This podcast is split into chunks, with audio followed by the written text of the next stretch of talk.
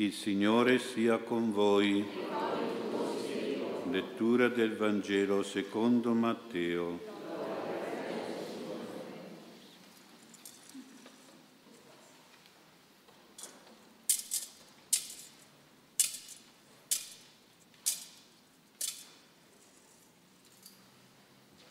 In quel tempo il Signore Gesù fu condotto dallo Spirito nel deserto per essere tentato dal diavolo. Dopo aver digiunato 40 giorni e 40 notti, alla fine ebbe fame. Il tentatore gli si avvicinò e gli disse, se tu sei figlio di Dio, di che queste pietre diventino pane. Ma egli rispose, sta scritto, non di solo pane vivrà l'uomo, ma di ogni parola che esce dalla bocca di Dio. Allora il diavolo lo portò nella città santa, lo pose sul punto più alto del Tempio e gli disse, se tu sei figlio di Dio, gettati giù. Sta scritto infatti, ai suoi angeli darà ordini a tuo riguardo ed essi ti porteranno nelle, sulle loro mani perché il tuo piede non inciampi in una pietra. Gesù gli rispose, sta scritto anche, non metterai alla prova il Signore Dio tuo. Di nuovo il diavolo lo portò sopra un monte altissimo e gli mostrò tutti i regni del mondo e la loro gloria e gli disse tutte queste cose io ti darò se gettandoti ai miei piedi mi adorerai. Allora Gesù gli rispose, vattene Satana, sta scritto infatti, il Signore Dio tuo adorerai, a Lui solo renderai culto. Allora il diavolo lo lasciò ed ecco degli angeli si avvicinarono e lo servivano. Parola del Signore.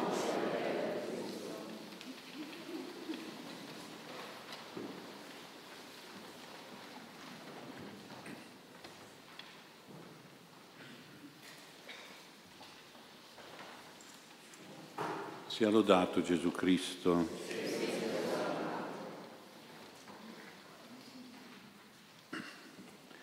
Oggi iniziamo allora la Quaresima, 40 giorni di preparazione alla Santa Pasqua, di grande impegno spirituale. La iniziamo come un cammino, pensiamo a un cammino spirituale. Gesù voleva che i suoi discepoli camminassero dietro a Lui, stessero vicino a Lui. E come possiamo andare dietro Gesù, stare con Gesù? Ecco che ci ha proposto l'esperienza del deserto nel deserto si va a pregare Dio e a meditare la parola di Dio e però anche a lottare col diavolo vincendo le sue tentazioni. Abbiamo sentito nel Vangelo il Signore Gesù fu condotto dallo Spirito nel deserto per essere tentato dal diavolo e ha digiunato 40 giorni, 40 notti, la Quaresima di Gesù. Ecco, la Quaresima è come l'esperienza di Gesù nel deserto, da noi non c'è il deserto, voi bambini l'avete visto sul foglio, però ecco, questa realtà non c'è e non possiamo fare questa esperienza dal punto di vista fisico, però possiamo fare una specie di deserto spirituale, ritirandoci magari in qualche ambiente di casa. Voi bambini penso avete più o meno la vostra cameretta, ecco vi ritirate lì, chiudete la porta, dite alla mamma lasciami stare per un quarto d'ora, dieci minuti, perché io devo pregare, devo stare solo nel deserto, in questa piccola mia camera.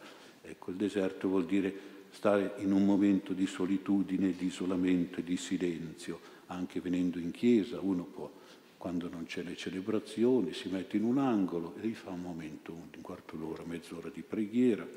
Ecco, dobbiamo un pochino uscire dai nostri impegni, dai nostri lavori, dalle nostre occupazioni, anche dalle nostre relazioni, dalle comunicazioni, dalle compagnie, per restare un po' a fare deserto. Questa solitudine, questo silenzio, questo isolamento è molto importante. Questa esperienza la possiamo fare tutti i giorni della Quaresima, anche un quarto d'ora o mezz'ora al giorno, oppure fare proprio una settimana di deserto nel mese. Ecco, ci aiuti Signore a fare questa esperienza perché è proprio come una igiene mentale, come una pulizia spirituale. Ci libera, ci purifica, ci disinquina da tanti stress, da tanti impegni che ci rendono spesso nervosi, magari ansiosi, depressi, qualche volta ci rendono un po' aggressivi litigiosi, comunque sempre stanchi ed esauriti. E allora dobbiamo fare. Ecco, è veramente un'esperienza molto bella e importante. Un giorno un contadino che coltivava una, un campo, una vigna ai piedi di Monte Cassino, non so se siete stati, ecco dove c'è l'abbazia di San Benedetto in alto sul monte, e questo contadino ha incontrato l'abate del monastero e gli ha detto, oh padre, allora cosa si fa lassù? Pensavo cosa fare, perché loro, questi gli uomini, pensano sempre al fare. E l'abate gli ha risposto, caro amico, lassù si fa come sempre da secoli, da quando è iniziato il nostro padre Benedetto, ora et labora, cioè prega e lavora, e si vive da fratelli, da amici, tutti insieme, noi monaci. E quello gli ha risposto, e lo so padre, e così voi vivete sereni e felici, amici e fraterni. Noi invece qua giù, vede, si lavora come dei matti, non si prega e si è cattivi. E voi siete non solo benedettini, voi siete benedetti, noi invece viviamo da maledetti. Era un po' pessimista questo contadino, però qualche volta ecco, dobbiamo constatare che anche noi se siamo sinceri, viviamo un po' da maledetti, non da benedetti. Per vivere da benedetti, ecco, sapere un pochino eh, pregare e fare il nostro dovere e poi vivere insieme bene, tranquillo, come amici e fratelli, come monaci. Ecco, dobbiamo fare un po' questa esperienza da monaco, da monaca, almeno un pochino. Monaco deriva da monos in, in greco che vuol dire solo, solitario, un uomo che vive solo qualche momento in un monastero, cioè il luogo dove si sta soli, ecco, e dovremmo cercare proprio questa esperienza un po' di isolamento, di solitudine, di silenzio, di ritiro spirituale.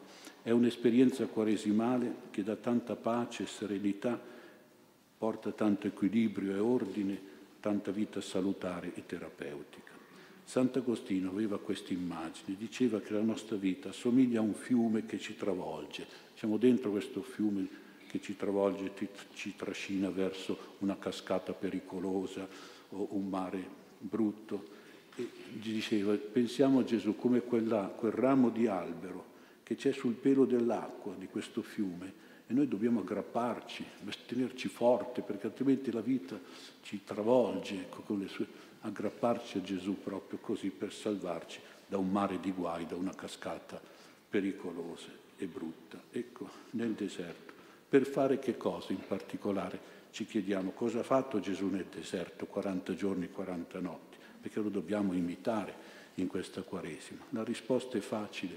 L'unica attività che si può fare in un deserto è quella di pregare, pregare Dio e quella di leggere, di meditare la Sacra Scrittura. Sta scritto, diceva Gesù. Ecco, pregare cosa vuol dire? E vuol dire parlare con Dio faccia a faccia. Nel deserto sei solo con chi? Con Dio, che è nel tuo cuore, che è vicino a te.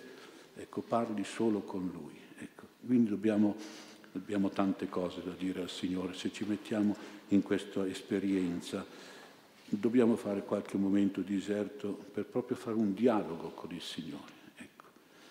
Ricordo una ragazza di 16 anni che viveva con i suoi genitori in un modo un po' superficiale, un po' come tutti i ragazzi di oggi della sua età.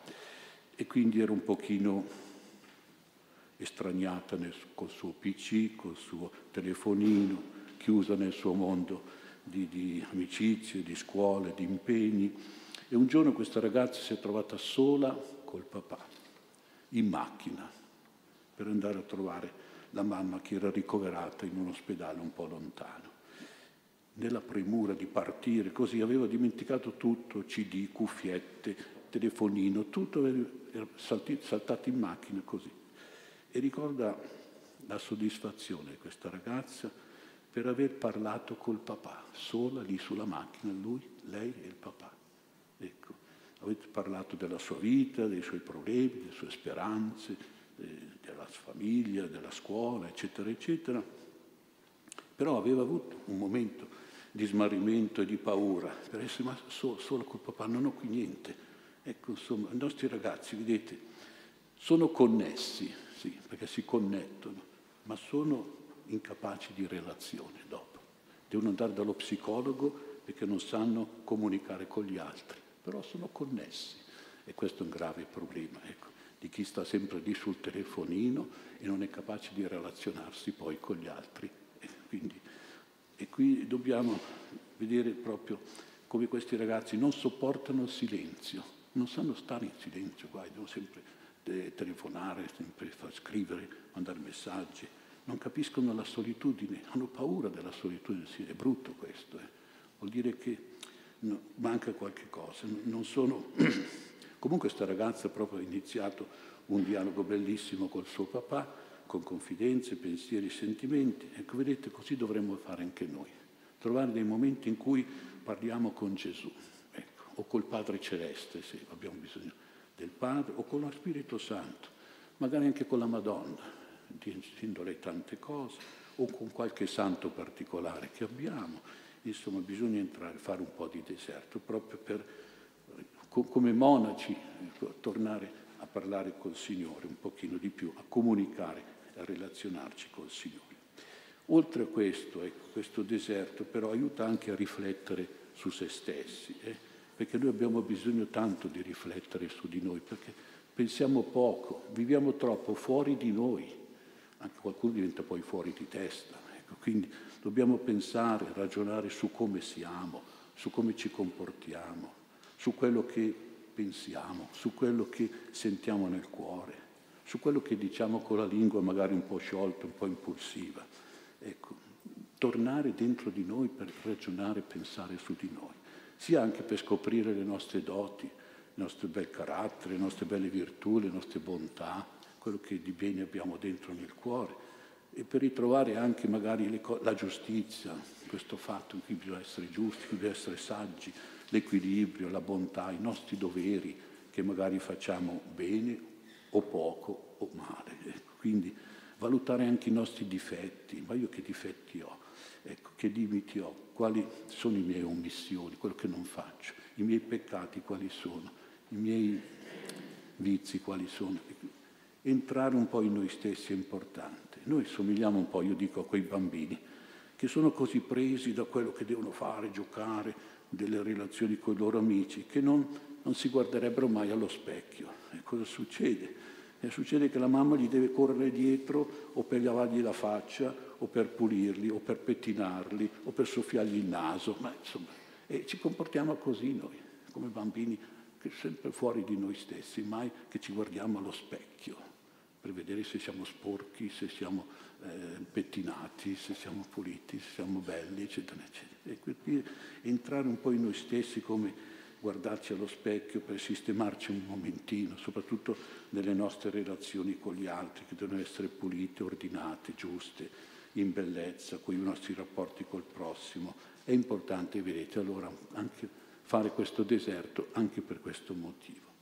E poi nel deserto dobbiamo anche imitare Gesù nella lotta vittoriosa con il diavolo tentatore. Abbiamo visto tre tentazioni di Gesù queste tre tentazioni, non ve le spiego una per una, ma vi dico che sono la strategia del demonio. Guardiamole così insieme. Sono la tattica, il piano, l'astuzia del maligno per conquistarci, per portarci a fare del male. E quali sono le strategie del demonio? Che è importante. Vedete, in una guerra, anche quella che c'è adesso, che conta l'intelligence, eh, perché l'intelligence dice, guarda qui, guarda che il nemico si sta spostando di là, guarda che devi eh, bombardare di qui, devi chiudere di là. L'intelligence è fondamentale per vincere un nemico. Ecco. Questi, noi dobbiamo scoprire quali sono l'intelligence del demonio e lo vediamo proprio in queste eh, tentazioni di Gesù. Il primo, la prima strategia è il travestimento. Il diavolo non si presenta mai così com'è, voi bambini magari lo raffigurate con le corna, con la coda, ma quello non è il diavolo, cioè non si presenta mai così, è chiaro, no? perché ci farebbe paura e non lo ascolteremmo, non lo scapperemmo. Si presenta bene, ecco questo è da capire, si presenta sempre bene come una persona bella, signorile, colta, gentile, affascinante, seducente, cioè in pratica si presenta come un angelo un angelo buono, ma invece è un diavolo cattivo, questa è la realtà. ma lui si traveste sempre per cercare di... Il peccato, il male, il vizio che il diavolo ci propone, eh, ce lo propone sempre in modo piacevole, in modo gradevole, avvenente, interessante, utile, vantaggioso, come per Gesù, no? un buon pane, una bella fama, un successo enorme. Attenti, eh? è come se uno ti offre una, una bevanda e ti dice bevi, bevi che è buona, in realtà c'è dentro il veleno, c'è dentro il veleno, il veleno mortale, un inganno quindi. Non dobbiamo credere allora alle belle etichette del demonio, eh, è pane, è gloria, è successo, è conquista, è la strategia del cavallo di Troia, dell'inganno, un nemico ingannatore travestito da amico. Ecco, quindi bisogna stare molto attenti, eh, perché anche noi siamo un pochino eh, affascinati, magari conquistati eh, da queste realtà che ci sono, sembrano belle ma sono brutte e sembrano buone, sono veleno. Eh. La seconda strategia del demonio è il ponte, perché anche qui per un aggressore, un conquistatore, nemico conquistatore, si deve stabilire un ponte per arrivare di là, ecco, la testa di ponte. Ecco, il demonio getta il suo ponte per sfruttarlo e per quindi conquistarci. E Gesù qual era la testa di ponte del demonio? È la sua divinità. Gesù era Dio, se tu sei figlio di Dio, fa questo, fa quello, fa quello. Se tu sei figlio di Dio, cioè sei figlio di Dio, allora sii egoista, no? Pane per te, sii superbo, no? Buttati giù, fai un miracolo che tutti dicono, oh ma che bravo, che bello. E conquista il mondo adorandomi, cioè con i miei sistemi di falsità e di violenza. Vedete che tipaccio è, ci, ci adula, ci lusinga, ci corteggia. E se sei figlio di Dio, allora per Gesù era questo, eh. la tentazione era vera, eh, perché... e per noi è la nostra umanità, lui la divinità, noi l'umanità. La golosità, per esempio, il piacere, ti piace il successo, ti piace il piacere, ti piacciono i soldi, eh? ti piace il gioco, ti piace il potere, il sesso, eccetera. Eh, entra, entra in questa testa di ponte, lui punta su quello e così entra, ci invade, ecco, ci attira e ci piace così ci invade poi con il vizio, con il male, con il peccato, con un'aggressione veramente omicida e distruttiva. La terza strategia è l'alleanza. È ovvio che un nemico cerca sempre degli alleati, no? Ecco, succede anche nelle guerre così. Il diavolo fa in modo di farsi degli amici. E qual è il suo alleato più grande? A parte qualche piccolo alleato che purtroppo magari lo troviamo, ecco, incontriamo anche noi qualche persona un po' negativa, un po' cattiva, vabbè, comunque che ci truffa o che ci fa, porta al male. Però l'alleato più grande, generale, parlando, è il mondo nel quale noi viviamo, eh, che ci propina che cosa? Ci propina degli spettacoli, dei film, delle canzoni, delle mode, piene di messaggi negativi, immorali, a volte dissacranti e a volte anche veramente stupidi. E basta che apriamo, apriamo la televisione e troviamo questo mondo il computer, troviamo questo mondo, apriamo la serie tv, che vedono purtroppo i nostri ragazzi, adolescenti, giovani, quante brutte cose, lo smartphone, i social media, Instagram, musica, canzoni e poi fumetti di anime e di manga.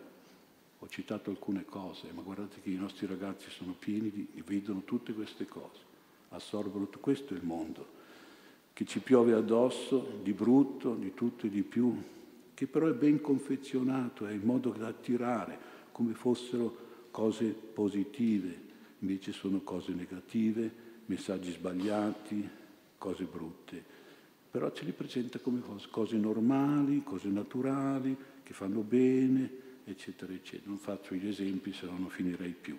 Però vedete questo mondo come è presente noi, nei nostri giovani, nei nostri ragazzi, anche fino ai nostri bambini, eh, purtroppo, entra in tutte queste cose. È una strategia diabolica e satanica che ha scoperto Don Bosco anche già un po' di anni fa, questo grande educatore di ragazzi, di giovani. Un anno ha voluto iniziare la Quaresima offrendo ai suoi ragazzi dell'oratorio della scuola, erano tanti e centinaia, la possibilità di confessarsi E allora ha invitato 3-4 sacerdoti ad aiutarlo nelle confessioni. Una volta ci si confessava nel confessionale che era chiuso, il ragazzo non vedeva il sacerdote, sentiva soltanto la sua voce, c'era la grata, ecco, c'è ancora. E il giorno dopo queste confessioni un ragazzo si è presentato a Don Bosco che era scioccato, perché ad ogni peccato che lui aveva detto in confessionale, peccati che Don Bosco insegnava che erano anche gravi, eh, peccati mortali, peccati brutti, e sentiva il sacerdote, il confessore che diceva, eh, ma sì, non è niente, dai, e vabbè, ma non fa niente, non fa niente, ma così poco, eh, vabbè, ma non è niente.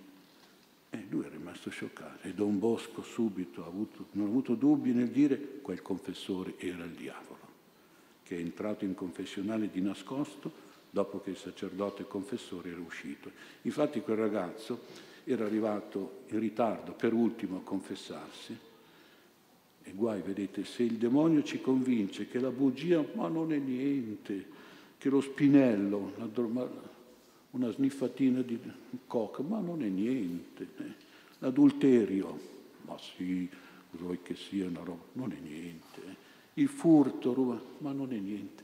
Se il demonio ci convince di queste cose, guardate che è finita, perché c'è in mano, ci, domina, ci conquista. La cultura del non è niente è diabolica, chi sottovaluta e ride del male del peccato, alla fine dovrà piangere per il male e per il peccato. Allora entriamo un po' in questa Quaresima imitando Gesù, diventando un pochino anche noi monaci di deserto, per pregare di più, per riflettere di più e vincere soprattutto anche il demonio con le sue tentazioni.